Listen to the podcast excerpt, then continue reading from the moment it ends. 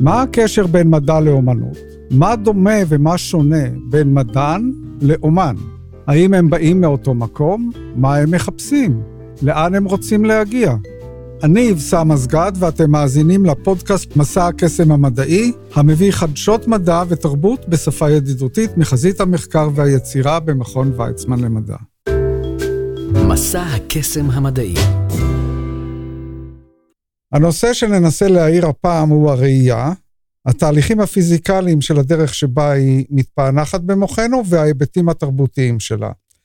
איתנו סביב השולחן במסגרת סדרת המפגשים בין מדע לאומנות, פרופסור דן אורון מהמחלקה לפיזיקה של מערכות מורכבות במכון ויצמן למדע, הדוקטורנטית לאה אנקרי מהמחלקה לנוירוביולוגיה במכון, שהיא גם משוררת, וזכתה במקום הראשון בתחרות הכתיבה הספרותית בין מדענים, שירת המדע על שם עופר לידר, והאומנית עידית לבבי גבאי, מרצה לאומנות במכללה האקדמית לחינוך אורנים.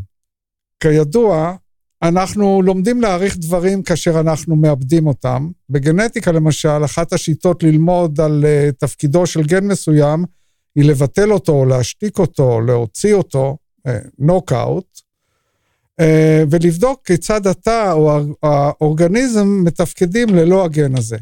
רק אז אנחנו ממש יכולים להבין באמת מה תפקידו ומה הוא עושה כאשר הוא תקין.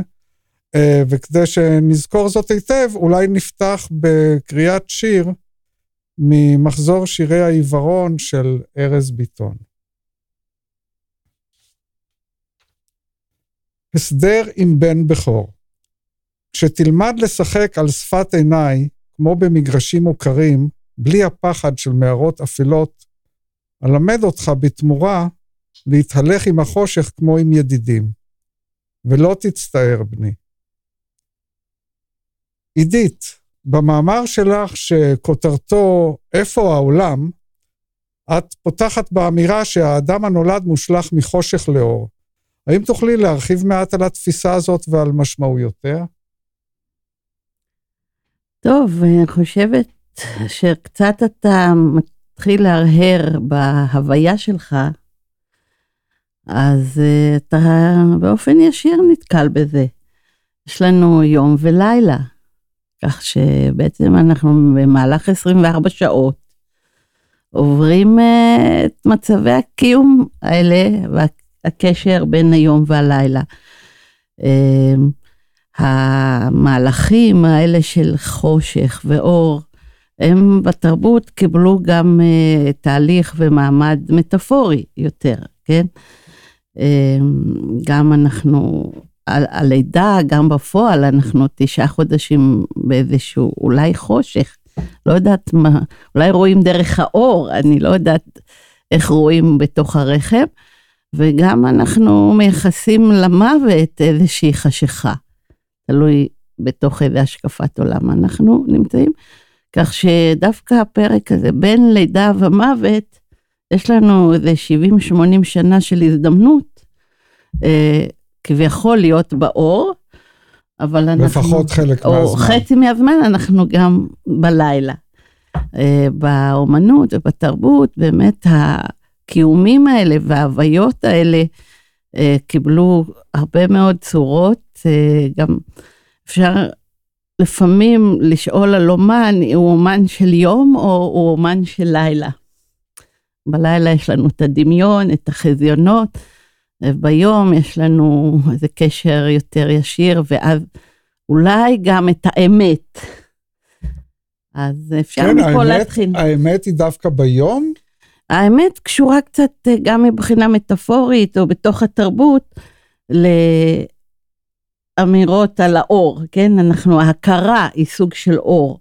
היא מאירה את ה... את ה, את ה את אי, גם אי הידיעה היא סוג של חושך, כן? וההכרה והמודעות והלמידה הם כאילו מאירות. אנחנו גם בתוך השפה יכולים למצוא את זה, כן? סוג של הגעה אל האור, אולי. אנחנו עם ההכרה שלנו גם מאירים דברים, נכון? מלמדים, יודעים, הידיעה היא סוג של אור. אי הידיעה היא סוג של חושך בתוך התרבות. כך שאפשר אה, אולי מכאן להתחיל. פה יש לי חוקרים שעוסקים בחקר המכשיר הזה שנקרא עין, הפוטו-אלקטרי הזה. אני באמת בתוך התרבות בודקת את ההשלכות כן. בתוך, ה, בתוך המיתוסים, בתוך הנרטיבים. זה באמת מוביל אותי לשאלה הבאה, דן, אתה בוחן במעבדה תהליכים והיבטים קוונטיים של האור, אבל במקביל, גם חוקר את אברי הראייה של אה, יצורים שונים. אה, אולי אתה יכול לספר לנו מעט על כך? קודם כל, הייתי שמח להתייחס ל, ל, בדיוק לעניין הזה של להיוולד אה, והמעבר מחושך לאור בלידה. אחת העבודות האחרונות שלנו בדקה את ההבדל בעיניים בין אה, בעצם אה, יצורים שנולדים לאור, לבין יצורים שחיים הרבה זמן בחושך. זה ההבדל בין יונקים לבין בעלי חיים שבוקעים נניח מביצה. אה, מסתבר שחייבים להיות הבדלים בין, בין נניח עין של דג, שהוא בוקע מביצה, והעין שלו גדלה ומתפתחת יחד איתו, לבין עין של יונק, שיש לה הרבה יותר חופש להתפתח בחושך.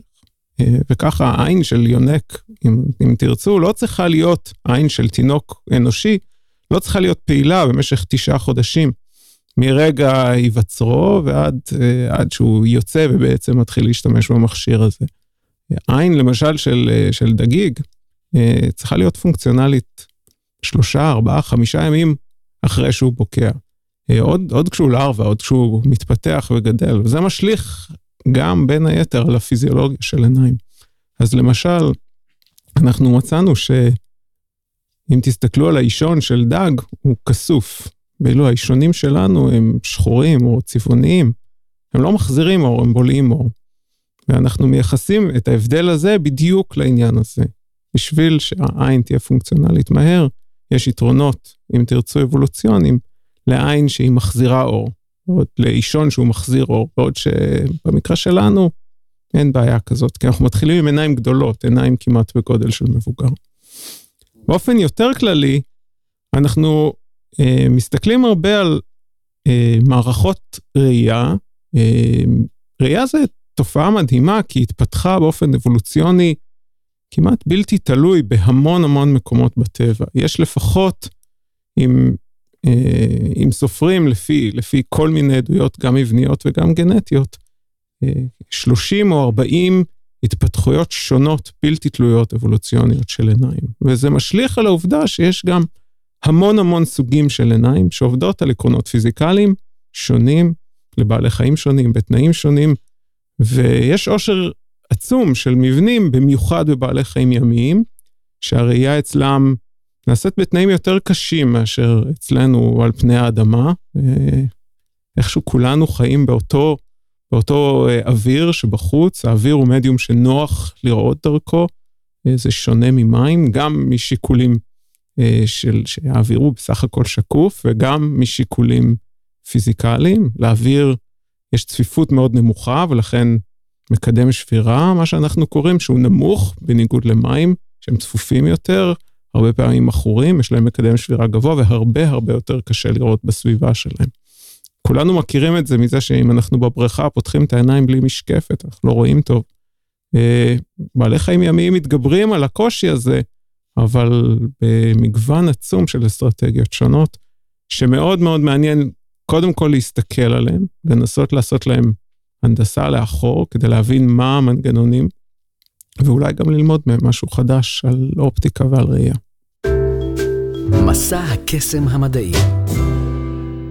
לאה, העניין שלך בראייה, המחקר שלך, מתחיל למעשה לאחר שהעין קלטה את האור, מאחורי העין.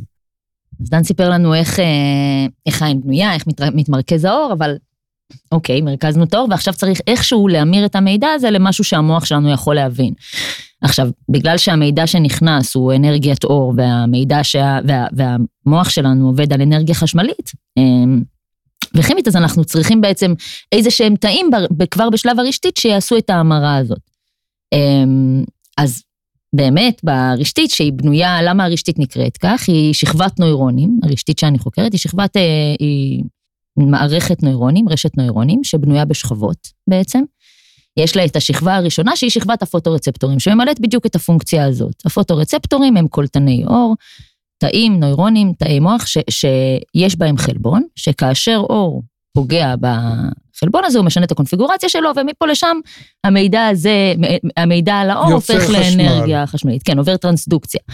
עכשיו, המידע הזה באמת מתגלגל ברשתית, בגלל שזאת רשת עם כמה שכבות, מתגלגל ועובר בין השכבות, ובכל שכבה עובר עיבוד נוסף. אז בעצם, תחנת העיבוד הראשונה של מערכת הראייה, אנחנו כבר, מה שיוצא מהרשתית למוח, הוא כבר עובר איזשהי עיבוד במספיק שכבות, ככה שיש איזושהי אה, איזושהי אה, אינפורמציה שהיא מעבר לאור שנכנס, זאת אומרת, המוח לא מקבל את חומר הגלם, הוא מקבל איזשהו בדיוק. תקציר מנהלים.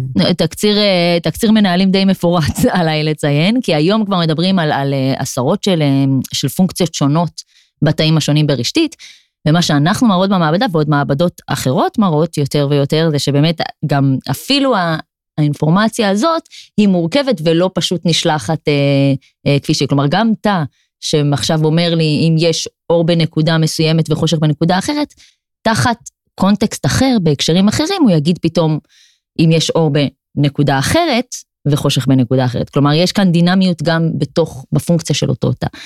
אז זה, זה כבר במידה רבה מידע מורכב שמגיע למוח, אינפורמציה אה, מאוד עשירה שמגיעה למוח. אנחנו רואים שהרשתית היא כמובן מחוץ לקופסת המוח, ובכל זאת אנחנו יודעים ואומרים שעצב הראייה הוא חלק ממערכת העצבים המרכזית, ולא, כפי שאפשר היה לראות סתם על פי מיקומו, לא, הוא לא חלק ממערכת העצבים ההיקפית, הפריפריאלית. מדוע?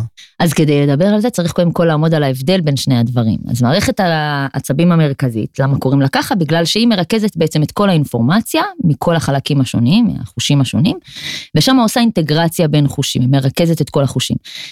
וככה הם יכולים, החושים השונים יכולים להשפיע זה על זה. Uh, הסיבה שהעין, כמו גם מערכת הריח, נחשבת חלק ממערכת העצבים המרכזית, זה בגלל ש, המידע שמגיע ממנה למוח לא עובר דרך צבר נוירונים נוסף. כלומר, אה, בעגה המקצועית קוראים לזה גנגליון. זה נשל... המידע מהם, גם מהריח וגם מהרשתית, מגיע ישירות למוח בלי לעבור אף סינפסה בדרך. וזה החלק הכי חשוב בלמה הרשתית בעצם נכללת כחלק ממערכת העצבים המרכזית. כי מה זה מאפשר לנו? זה מאפשר מהירות מאוד גדולה של העברת המידע. כלומר, המידע לא צריך לעבור דרך עוד מרכז, ששם עובר עוד עיבוד. המידע כבר מעובד בתחנה הראשונה שהוא פוגש במערכת הראייה. וזה מאוד מקצר את הדרך להבנה של מה אנחנו רואים. עכשיו, אנחנו יכולים לדבר הרבה על למה המהירות הזאת היא קריטית בראייה. אם אתה רוצה, אפשר לדבר על זה עכשיו גם. אה, אני חושב שאולי דן יכול אה, להרחיב את העניין הזה של כאילו, המידע שצריך לעבור איזה תכונות המערכת צריכה כדי להעביר כמות כזאת של מידע? אני חושב שאפשר לדמות את, ה, את הדבר הזה למחשב. כשאנחנו אה, מנסים להעביר תמונה, אנחנו, כל מי שהעביר קבצים אי פעם יודע שתמונות, אה, לוקח זמן להעביר אותם, סרטונים לוקח הרבה זמן להעביר אותם, ולמשל מידע קולי זה משהו שעובר מאוד בקלות. כך שאם אתה אם אתה רוצה להעביר כמויות גדולות כאלה של אינפורמציה, אה, כמו שאנחנו מכירים, אה, מגה בייטים, ג'יגה בייטים של אינפורמציה אה, בקצבים מטורפים, כי העין רואה עשרות תמונות בשנייה, אתה חייב לשים את, ה, את הרכיב הזה קרוב על, על הבאס המרכזי של המחשב. אתה לא יכול להשאיר אותו באיזשהו נקודת קצה מרוחקת ולסמוך על ערוץ תקשורת צר בשביל להעביר אותו למעבד המרכזי. זאת אומרת, בסופו של דבר זו שאלה של רוחב פס, כמו שאנחנו מכירים בטכנולוגיות היומיומיות שלנו. סוג של. סוג כמות של. ומהירות. עידית, אחת העבודות היותר ידועות שלך, למעשה סדרת עבודות, אה, קרויה עיניים של חלוצה, והיא מתחילה ממגבת מטבח, כפי שהייתה מוכרת כאן אה, בשנות ה-50 וה-60. אולי תספרי לנו מי החלוצה הזאת ומה אומרות עיניה. אומרות עיניה? היה שיר כזה פעם. אני, אני לא מכירה, אני... מה אומרות עיניה, עיניה, עיניה. זה הדור שלנו, שלי ושלי. uh, טוב, מי היא החלוצה? קודם כל, אה, ביצירה הזאת, או סדרת היצירות, עשיתי אותם באמצע שנות התשעים. ויפה שהם בהחלט אה, פילסו לעצמן דרך בשדה האומנות, שזה גם בפני עצמו עניין יפה. החלוצה היא הסבתא שלי, סוניה לבבי לבית שטוק סדן. וכן, יש בעבודות האלה דיאלוג עם העולם של הסבתא שלי. כן, גם נקודת המוצא היא מקרה פרטי, אבל אפילו בשם היצירה, עיניים של חלוצה, אני דרך הסבתא הפרטית מנסה לחדור לעולמם של הדור הזה, דור החלוצים, אה, שהקימו פה כמה דברים. ובעיקר לעולמן של הנשים החלוצות, שאני חוויתי את השתיקה שלהם. ומשם אני התחלתי רצון לתת להם מראה וקול, אה, לייצג אותם בעולם השיח, כמו שאומרים. אה, בכל אופן, העיניים בתוך התרבות, זה כאילו המרחב של הנשים. אתה יכול לראות בהרבה תרבויות, תרבויות המזרח, למשל החיג'אב, או הכל עטוף ונשארות העיניים. כלומר, הנשים מדברות עם העיניים. זה מבחינה תרבותית, זה מרחב השפה. אנחנו, במובן תרבותי, בצירי האורך, הדיבור והכתיבה הם של הגבר, אה, והנשים עושות את האוכל, הן חושניות יותר, הן קרובות יותר לטבע, והשפה שלהן היא שפת העיניים. אה, שזה דבר מאוד מעניין. במובן הזה, את העבודות האלה, אני אפילו עשיתי בהשראת הסטודנטיות שלי מהמגזר הערבי. אה, ואני רציתי, אגב, העבודה הזאת היא מושפעת ממסכה בדואית. אה, הבדואיות, לא רק שהן לא, גם מכסות את עצמן, גם הן לובשות מין מסכה כזאת, שמסתירה להם את תווי הפנים. בדרך כלל זו מסכה מאוד מקושטת ומאוד יפה, זה סוג של קישוט. סוג של תכשיט, העיניים פתוחות, אפילו את קווי הפנים הן מכסות, אה, גם את האף הן מכסות. אבל זה גם תכשיט, זה גם, הן עושות את זה לבד, בעצמן כל נערה לומדת לעשות.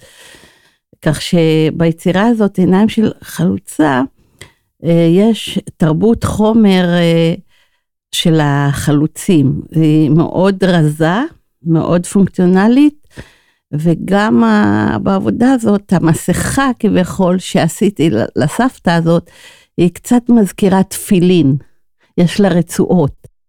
גם ביצירה הזאת אני הכפלתי לה את העיניים. כאילו יש לה את עיני בשר ודם שלה, וגם יש לה איזה עיניים מטאפיזיות יותר, שמסתכלות רחוק יותר. עיניים של מעלה. כן, יש לה בדיוק עיניים של מעלה ועיניים של מטה. אין לה גוף אגב, הסבתא הזאת היא מתחילה מהעיניים ומעלה. עין לצור, לציון צופיה. אה, אם אתה רוצה אני ארחיב, אחד המבטים שלי על הדור הזה, ו... זה שאני חושבת שהם חיו אה, בין, בין העבר לעתיד. את העבר הם אה, שללו, זאת הגולה, מפנים את הגב חזק מאוד לעבר, עוזבים את המשפחות.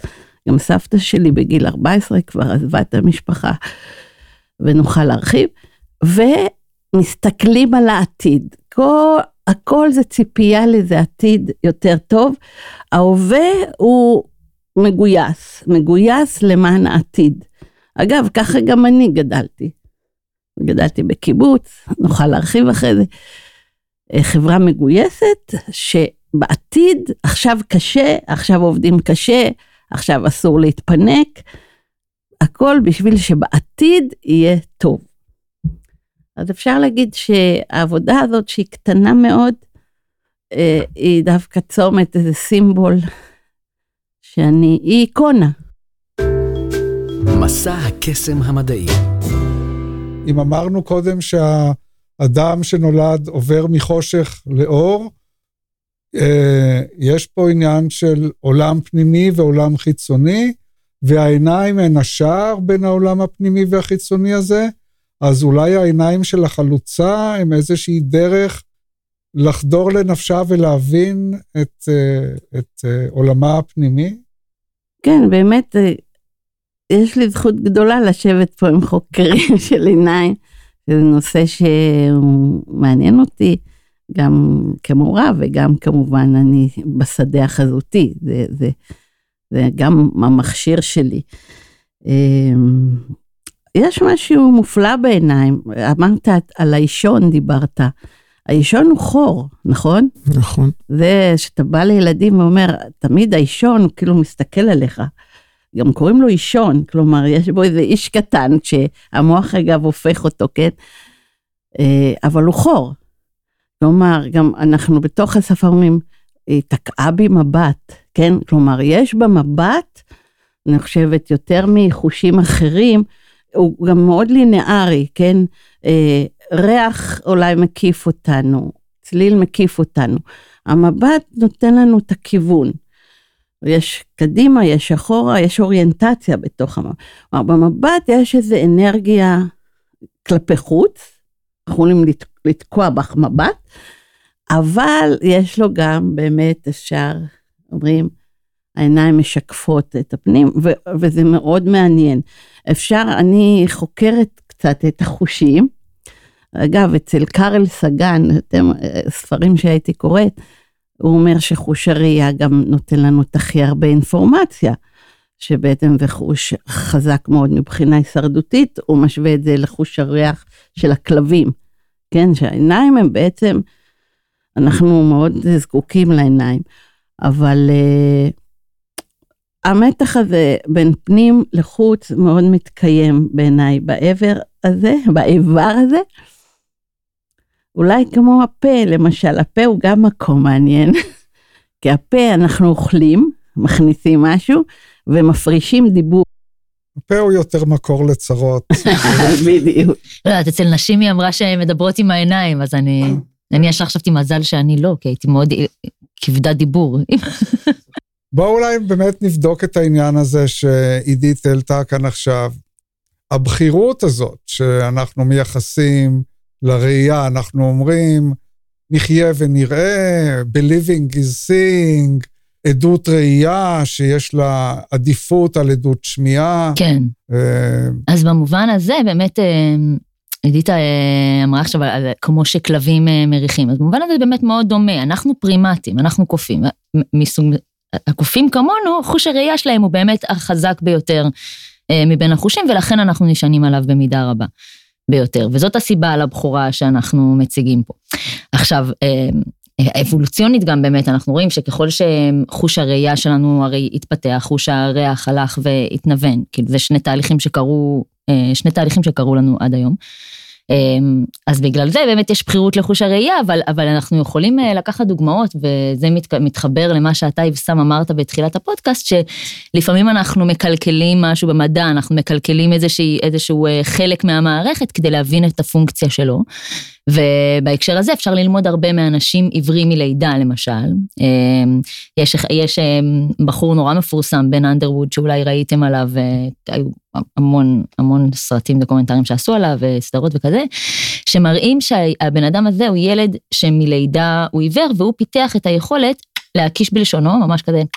ו- ולדעת חפצים שנמצאים ברמה של, של סנטימטרים בודדים הוא יכול לאפיין חדר. ממש באופן דומה למערכת הראייה, אה, בטח דן יודע לספר לנו קצת יותר גם על איך שהטלפים עושים אה, את האקו-לוקיישן הזה, זה ממש ילד שעושה אקו-לוקיישן. עכשיו אם כולנו היינו כמו בן אנדרווד, כנראה שאנחנו היינו אומרים, אה, היינו מתייחסים לעדות שמיעה כמשהו חזק יותר מעדות ראייה, אבל, וזה מין הביצה והתרנגול. אבל עובדה היא שזה אפשרי, זאת אומרת, הבחירות הזאת היא לא גזירת גורל, היא לא חוק טבע, נכון, דן? הבחירות היא לא חוק טבע. אפשר לחזור עוד פעם לסיפור הזה של, של, של רוחב פס ושל אינפורמציה. מבחינת כמות אינפורמציה, העיניים נותנות לנו הרבה יותר אינפורמציה מאשר למשל חוש השמיעה. זה פשוט העובדה שיש לנו בעין הרבה יותר גלאים מאשר האוזן, שהיא בעצם גלאי אחד שמודד הרבה מאוד תדירויות של קול, שאנחנו קוראים להם קולות נמוכים וגבוהים. אבל אה, מבחינת כמות אינפורמציה, העיניים נותנות לנו הרבה יותר. הן נותנות לנו הרבה יותר בגלל שאנחנו חיים וסיגלנו את עצמנו לחיות בתנאים שאנחנו מסוגלים להשתמש בהם. בעלי חיים שחיים בלילה אה, לא יכולים להשתמש כל כך בעיניים שלהם, ולכן נאלצו לפתח חושים אחרים. אנחנו בוחרים להיות ערים ביום, כי אנחנו יכולים לנצל את היתרון שיש לנו. אבל אין ספק ש, שראייה מסוגלת, מבחינת המקביליות שלה, מבחינת אה, כמות האינפורמציה שהיא מסוגלת לתת, נותנת לנו הרבה יותר כמו שאנחנו בנויים, אבל גם כמו שבעלי חיים אחרים בנויים, הרבה יותר מכל חוש אחר. השאלה היא, האם אנחנו צריכים לתפקד בתנאים שיש לנו את היכולת להשתמש בזה, או לא. כן, יש בעלי חיים שיודעים אה, לזהות כיתוב גם בעין. אז אפשר בהחלט להוציא הרבה יותר אינפורמציה מאור. אנחנו, העיניים שלנו הן טובות מאוד בדברים מסוימים. למשל, יש לנו יכולת הבחנה מצוינת בממד, בממד העומק, אבל לאור יש הרבה יותר תכונות ויש הרבה יותר גוונים, אם תרצו, של אור, שהעיניים שלנו לא רואות. יש בעלי חיים שרואים אור אינפרה-אדום, יש בעלי חיים שרואים אור על סגול, יש בעלי חיים שרואים כיתוב, כיתוב זו תכונה שבעינינו היא נסתרת של האור, אה, אנחנו מכירים אותה אולי רק בעקיפין, מי שהרכיב משקפי פולרויד, ופתאום ההחזרות מהכביש ומהחלון הקדמי פוחתות. אה, הסיבה היא שההחזרות האלה הן מקוטבות והמשקפיים דוחות את הכיתוב הזה, אבל בכיתוב יש הרבה מאוד אינפורמציה, בשימושים של אה, ראייה צבאית, או בשימושים רפואיים משתמשים בכיתוב הרבה. כשה, כשהרופא העור בודק לכם את אה, נקודות החן, הוא משתמש בכיתוב. אנחנו בעיניים שלנו לא רואים כיתוב. בעלי חיים אחרים, במיוחד בעלי חיים ימיים, ששם יש חשיבות גדולה בלהבחין בין אור מפוזר לאור מוחזר, במיוחד כשיש כיוון כזה שהאור מגיע מהשמש מלמעלה, אה, הרבה מהם רואים כיתוב ויכולים להוציא הרבה יותר אינפורמציה מהאור. כל אחד מתאים את עצמו אה, לתנאים שבהם הוא חי, וראייה עם כל המורכבות שלה, היא באמת ההוכחה הכי מדהימה לכל העקרונות האלה של האבולוציה. מעניין, מעניין להגיד שדרווין בעצמו, עוד uh, הרבה אנשים ש, שטוענים כנגד תיאוריית האבולוציה, אומרים שדרווין הטיל ספק בתיאוריה של, של אבולוציה, ב, ב, ב, בספר שלו, מוצא המינים, בגלל המורכבות של הראייה. הם, הם, הם נוהגים להביא רק חצי מציטוט שאולי אני אביא פה את כולו. אה, דרווין אמר, אה, תרגום חופשי שלי, אה, שאם ניתן להראות שאפשר לעבור במספר רב של שינויים הדרגתיים מעין פשוטה שאינה מושלמת לעין מורכבת ומושלמת, כך שכל שלב התפתחותי מביא תועלת, מצב שמתקיים באופן ודאי, ואם השינויים בעין ניתנים להעברה בתורשה, מצב שמתקיים אף הוא באופן ודאי, אז הקושי להאמין שעין מושלמת ומורכבת נוצרה על ידי ברירה טבעית, מחשבה שהדמיון שלנו איננו מסוגל לתפוס, איננה יכולה להיחשב כחותרת תחת היסודות של תיאוריית האבולוציה. כלומר, הרישא היא, זה לא ייאמן שעין נוצרה על ידי אבולוציה, והסיפא, אין שום אפשרות אחרת. כן, אבל uh, המורכבות הזאת של העיניים של יצורים uh, ימיים, שאתה חוזר אליהם שוב ושוב, זה לאו דווקא דגים, נכון? לאו דווקא דגים. Uh, בשנים האחרונות הסתכלנו על עיניים של צדפות. לפני שהתחלנו לחקור אותם, אפילו לא ידעתי שלצדפות יש עיניים. עיניים של צדפות, למשל, הן בנויות כמו טלסקופ, עם מעין מראות גדולות שמכוונות את האור אל, אל רשתית שצפה במרכז הנפח הזה של העין. אה, סרטנים, שרימפס, יש להם אה, עיניים שמבוססות על, מאוד דומות לעיניים של חרקים, אבל שמבוססות על אלמנטים מחזירים אחרים. סוגים uh, אחרים של סרטנים למשל, uh, רואים, לא כמונו, שרואים שלושה צבעים, צבעי יסוד, יש סרטנים שרואים עד 16 צבעי יסוד שונים, אה, ובאמת יש, יש מגוון עצום גם, גם באופי של העיניים וגם גם ביכולות שלהם. זאת אומרת, זה לא רק עניין של uh, אורכי גל, זה גם... זה לא רק עניין של אורכי גל, זה עניין של, העיניים שלנו למשל מאוד מאוד מוגבלות מבחינת זווית הראייה. הראייה הפונקציונלית הטובה שלנו היא, היא בקונוס זוויתי מאוד מאוד מאוד קטן, שהוא ממש ממש קדימה, זה מתקשר לעניין הכיווני אה, שעידית דיברה עליו קודם. אה, יש בעלי חיים שהראייה הפונקציונלית שלהם היא אולי פחות חדה או טובה משלנו, אבל היא משתרעת על פני טווח זוויתי עצום, כך שהם יכולים לראות בעצם מחצית מהעולם ברזולוציה גבוהה, וצריכה, וצריכה להיות שם אופטיקה שמותאמת בשביל הדבר הזה, וחומרים אחרים לגמרי מהחומרים שהעיניים שלנו בנויות מהם, ש, שבעצם מאפשרים את כן. היכולות האלה. מסע הקסם המדעי. מה מושך את שלושתכם, כל אחד בנפרד, אה, לעסוק בחקר הראייה ולחשוב ולנסות להבין את הראייה? אולי דן, תתחיל. אה. אז כמו שאמרתי, אה, העין היא המכשיר הפיזיקלי, הביולוגי, שעבר את האבולוציה הכי הכי אגרסיבית, קשה, מורכבת.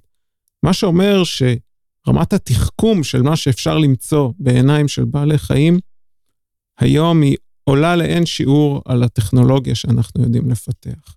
אנחנו, יש לנו המון מה ללמוד מלעשות הנדסה לאחור, reverse engineering של עיניים של בעלי חיים, גם מבחינת חומרים, גם מבחינת אה, אופי של בנייה, גם מבחינת היכולת לשלב חומרים, חומרים קשים ורקים, אה, מוצקים ונוזלים, גם מבחינת ה, היכולת לבנות מאבני בניין קטנות, מבנים מאוד מאוד גדולים, אחידים, מורכבים, אה, כך ש, שיש שם עושר עצום של תופעות שאתה לא מוצא במקומות אחרים. ו, כאדם שמתעסק באופטיקה, בחיי המעבדה שלו, גם בהקשרים אחרים, כל פעם שאנחנו מסתכלים על עין של, של בעל חיים אחר, אנחנו מגלים הפתעות חדשות ולומדים דברים שלמרות שהמין האנושי עוסק באופטיקה כבר אלפי שנים, לא חלמנו לדעת. כן, לאה, מה מושך אותך לראייה? אז אני, יש לי את הסיבה הפשוטה, שזה יותר, אה, כשפסיכולוגית שואלת איפה זה פוגש אותך, אה, מערכת הראייה, אז קודם כל אתם יכולים לראות, מי שמאזין לנו. באודיו קצת פחות, אה, אני ממספר גדול מאוד במשקפיים, אני מאוד קצרת רואי מגיל נורא קטן, אז חלק מהזהות שלי זה להיות משקפופרית. פחות נעים ביסודי, היום פחות מפריע. אבל אבל תכלס, הסיבה האקדמית יותר, שזה הרציונליזציה שכולנו עושים, כי זה מה שהמוח שלנו הכי טוב בסוף בלעשות, אמ, זה כי מערכת הראייה, מבחינת, אם אני מתעניינת בלחקור את המוח, במערכת הראייה יש יתרון עצום. הקלטים, כאילו קודם כל גם כל מה שדן אמר מבחינת אמ, החשיבות, החשיבות של זה באבולוציה, כבר אומרת ש, שהרבה מהמוח שלנו, גם יהיה מושפע מראייה, מערכת הראייה תתקשר עם הרבה חלקים שונים בגלל הבחירות הזאת של החוש והכל. אבל יותר מזה, יש לנו פה קלטים מאוד ברורים. כשאני רוצה לשאול שאלות על איך המוח עובד, ואני לוקחת משהו מאוד אמורפי כמו תודעה, זה, מאוד מעניין, אבל יהיה לי מאוד קשה להגיע לתשובות אמיתיות מדעיות. ובמדע אנחנו הרבה פעמים צריכים ללכת למודל הפשוט ביותר כדי להבין את התשובות שלנו. מערכת הראייה היא כלי מצוין, ובתוך מערכת הראייה, אני מבחינתי בחרתי ברשתית, בגלל שהיא אפילו עוד יותר עושה את ההפשטה הזאת. כלומר, הקלטים שלנו, מאוד ברור לנו מה הרשתית צריכה לעשות. היא צריכה לקחת אור, להמיר אותו לסיגנל חשמלי. למפות אותו באיזושהי צורה, דבר ראשון. בדיוק. להעביר אותו איזשהו, ברור לנו מה אנחנו נחפש ברשתית למצוא מבחינה פונקציונלית. ובגלל שהיא כל כך מסודרת ובשכבות והקלטים ככה ברורים, אז באמת אפשר להגיע לתשובות אמיתיות, לתשובות מאוד uh, קוהרנטיות. אמ, אז, אז באמת, זה מבחינתי, יש את הסיבה האישית והאקדמית. הצעד כן. הראשון אל תוך המוח. כן, בדיוק. כן, עידית. היות ואני אומנית מורה, אז אני, יש לי שתי מעבדות. יש לי את הכיתה, שזה סוג של מעבדה, זה אני עושה עם אנש, עוד אנשים, ויש לי את הסטודיו שהוא אישי יותר. Uh, בכיתה, אחד הדברים שאני מלמדת ציור, אה, אני באמת אוהבת לערער כבר בצעדים הראשונים את הביטחון של הלומדים שלי בעולם הנראה. אה, העיניים נותנות לנו איזה ביטחון מאוד גדול שיש עולם, ושיש עולם משותף. כלומר, אם כל המאמץ התקשורתי, דיברנו קודם על תקשורת, הוא לשח... לשוחח ככה ולהסכים שיש עולם משותף, אה, במרחב החזותי, כאילו זה אפריורי. אפריורי אנחנו מסכימים שאנחנו יושבים בחדר ויש לו גג ויש לו תקרה ויש לו רצפה. עוד לפני ששאלנו על זה שאלה, כאילו אנחנו מקבלים את העולם עוד לפני ששאלנו עליו שאלה. אה, וזה איזה מין ביטחון אה, שאתה אפילו לא שואל עליו שאלות.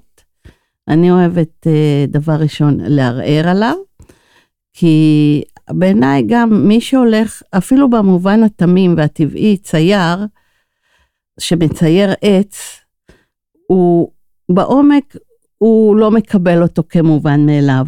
כלומר, יש פה כבר, הוא הולך לשאול עליו. הוא כבר הולך להביא אותו לתוך המעבדה שלו. אה, אדם שלא מצייר, הוא משתדל לא להיתקל בעץ. כלומר, הראייה עוזרת לו לא להיתקל בו. צייר, הוא בא להתבונן בו. זה באמת הבדל. אז זה, איך אני באמת מערערת להם? קודם כל, אני באמת דנה בהם. למשל, אני נורא אוהבת להראות איזה טווח כל כך צר מתוך גלי האור העין שלנו קולטת, ולהראות להם כמה בעצם העין הוא לא מכשיר כל כך משוכלל. והעין הזאת שנותנת להם כזה ביטחון שיש עולם. סיפרת לי פעם ש... סבתא שלך, החלוצה, שאלה העיניים שלה, התברר לך שהיא כמעט לא הביטה במראה. מתי בכלל אדם התחיל להסתכל במראה? מתי בכלל המציאו את המראות? כן, הנה, הרפלקסיות, הרפלקסיות. אולי אדם ראה פעם ראשונה את עצמו שהוא הסתכל בשלולית. השלולית, אגב, היא מעוותת קצת, יכולה לשפ... היא פוטושופ כזה. אה, יש את המיתוס של נרקיס, כן, שהוא מסתכל, אוהב להסתכל על עצמו. אה, כן, הדור הזה, התפיסה הייתה, אני פועלת, אני... הערך שהאישה לקחה לעצמה זה שכעובדת, גם ערכי השוויון אגב, היה אסור להם להבליט יסודות נשיים. ההשלכה שלהם, של זה על הדור שלנו, גם אני חוקרת את זה בשביל להבין את עצמי, את האיסורים. למשל, אני לא בחרתי בגדים עד גיל 17. לא היו לי בגדים משלי, כן? גם uh, להבין בכלל מה זה ההוויה של הקיבוץ החלוצי. זה גם קצת כמו חצרות uh, דתיות, כן? יש לבוש אחיד, יש, יש, uh, יש איזה חוקים בתוך הדבר הזה. אמ, חוקים מאוד חזקים אגב. מי שהצטרף לקבוצות האלה הוא כמו איזה כת, לקח על עצמו את החוקים האלה, ובאמת החלוצות הם, הם ממש הגשימו את זה, אנחנו התחלנו קצת לפרום את זה כבר. אז כן, סבתא שלי הייתה פועלת, 60 שנה היא עבדה בלול, היא הייתה לולנית. היא האמינה שכל ביצה שהיא מוצאת, מרימה, אוספת, היא בזה כן. בונה את הארץ. שנת 80, כשהיא הייתה בת 84, היא לקחה אותי, אחרי שלמדתי אומנות, לפריז. זאת הייתה נסיעה ששווה ספר, אבל שם במלון, היא פתאום רואה את עצמה במראות שמה, שיש לה גוף, שהיא הייתה בשוק. איך הזדקנתי? או שם התעוררו לה גם הרצונות, אתה אומר, תקני לי איזה צעיף יפה, איזה נעל. פתאום היא התחילה להסתכל על הדבר, בפריז, אתה מבין, בגיל 84. לא מאוחר אף פעם. כן. במעבר חד, כמו שאומרים, איך אנחנו רואים את הקשר בין uh, מדע לאומנות, דן? אמ, אני חושב שמדע ואומנות זה, זה דברים שהם אה, רק למראית עין נראים שונים. אני חושב שבעצם השאלה קצת, קצת מצחיקה. אם היית שואל לפני 300 שנה על הקשר בין מדע לאומנות, היו מסתכלים עליך בעין עקומה קצת, אה, אם, אם להשתמש בביטויים של עיניים, כי, כי מדענים ואומנים זה היה אותה קהילה, זה היה אותו מיליה, זה, זה, זה בדיוק מדענים וסופרים ואומנים ואנשי רוח, זה כולם היה אותו דבר. אה, ליאונרדו דה וינצ'י זה אולי הדוגמה הכי טובה, אבל אה, שכולנו מכירים, כן? מצד אחד יצירות אומנות שהן באמת בפנתיאון של, של היסטוריה, ומצד שני עבודות מדעיות מבריקות. אז זה לא במקרה, כן?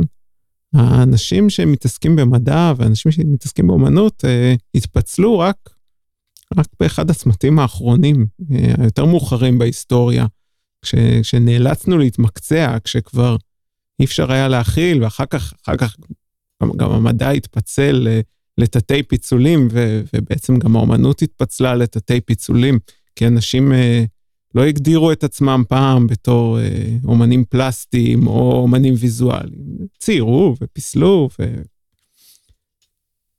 אני חושב שהמהות גם במדע וגם באומנות, היא, היא קשורה ממש לאותו דבר. לנסות לפענח את העולם הזה שבחוץ, לנסות להסכים, כמו שעידית אמרה, על מה יש לנו פה בחוץ, אה, לנסות לעשות לו פירוק, לעשות לו דקונסטרוקציה, להבין את המרכיבים שלו, לבנות אותו מחדש בתור משהו שאולי יחשוף קצת, קצת יותר מהתכונות האמיתיות, אם אפשר להשתמש במילה הזאת, אמת. להסתכל על דברים שהם לא בדיוק מה שברור או שקל מאוד לתפוס באופן חושי, אה, וזה לא כל כך משנה אם זה, אם זה להסתכל אה, באמצעים מדעיים חדשים, או באמצעות, אה, לא יודע, גישה אומנותית חדשה, כמו... אפשר לחשוב על, על נגיד אומנים שאני מאוד מאוד אוהב, כמו מהתקופה הזו של, של, של חואן מירו, של סלבדור דלי, של ממש לקחת מציאות, לפרק אותה לחתיכות, להרכיב אותה מחדש בתור משהו אחר, אבל שמגלה לנו בעצם, בעצם הרבה על המציאות. אז אני חושב שבמובן הזה העבודה של מדען והעבודה של אומן הן פשוט לא כל כך שונות. והשאלה אה, היא, היא, היא, קצת, היא קצת מנסה להכניס טריז במקום הזה שהוא, שהוא לא במקום. אז בואו ננסה להוציא את הטריז, לאה. איך את מוציאה את הטריז בין לא, לאמנות? לא, אז אה, קודם כל, כל מה שאמרת הוא באמת נכון, ואני חושבת שגם כולנו מרגישים את זה במובן מסוים. כלומר, שהדיכוטומיה הזאת היא מאוד מלאכותית. אבל אה, אני אקח את זה יותר למקום של חוקרת מוח, וכאילו, מה זה בעצם כל מה שאנחנו מוציאים החוצה? זה ייצוגים של דברים ש... כלומר, ייצוגים של מצבים של הרשת שלנו. כלומר, הרשת שלנו אה, מדמה משהו מסוים, אם דיברת על סלבדור דלי, אז זה יהיה נגיד השעונים והזמן ואיך שהוא נמרח, ככה זה כמה ייצוגים של הרשת שפשוט מתאחדים לכדי דבר אחד. אז באמנות אנחנו יכולים לגלות הרבה גם על העולם, אבל גם על איך שהמוח שלנו עובד, או על איך שאנחנו, שאנחנו רואים את העולם, כלומר יותר מאשר... אמ, אבל אותי, ביום יום שלי זה פוגש אותי בצורה מאוד בילטרלית כל הזמן, כי נגיד אני עובדת במיקרוסקופ אה, במעבדה, ודווקא הניסויים הגרועים ביותר, אלה שבהם הרשתית לא נראית כמו שהיא אמורה להיראות, ועף עליו ונשאר רק אה, חתיכות אה, של הרס מאחור, אז הניסוי נהרס, אבל וזה יוצר צורות מדהימות במיקרוסקופ, והפלורסנציה נהיית מהממת, ואני אכן לוקחת את התמונות האלה, ויש לי כבר גלריה שלמה של ייצוגים מניסויים הרוסים, ככה שאני לא לגמרי אתאכזב מאותו יום, אני תמיד מוצאת אה, נקודות להיאחז בהם. אה, וגם בכיוון ההפוך, אה, באומנות שלי, באומנות שלי, נשמע, נשמע יומרני. בדברים שאני עושה, שנחשבים אומנות, אז באמת המודע, המדע מופיע, המדע כראיית העולם, כלומר, אני, זה משולב אצלי מבחינת אם אני אראה סינוס בדאטה שלי הרבה פעמים מתוך הגרפים שאני מכינה, אני דווקא לוקחת, מדביקה את זה בקונטקסט אחר בפוטושופ, כי זה נראה לי נורא יפה, שזה פתאום נראה כמו גלים, אה, או כמו כל, כל גל. כן, עידית, איך את רואה את הקשר? אני אחזור למשל של פפיטה האזרחי. היא אמרה, נתנה משל כזה, שאם יוצאים לסוח, חוצה, ל, ליער, לשדה, לאחו, יוצא פילוסוף, יוצא צייר, יוצא ביולוג ויוצא עיקר. יוצאים. איכשהו זה אבסם זימן אותם ביחד. והם רואים עלה נושר. אז הביולוג יגיד, אוי, יכול להיות שהעץ הזה קצת חולה, צריך לחשוב. העיקר יגיד, אה, אנחנו בסתיו, עוד מעט יגיע הגשם, אני צריך ללכת לזרוע. אולי הפילוסוף יגיד, אה, מה זה אומר על העולם? לא יודע. והאומן יגיד, אך, כמה זה יפה.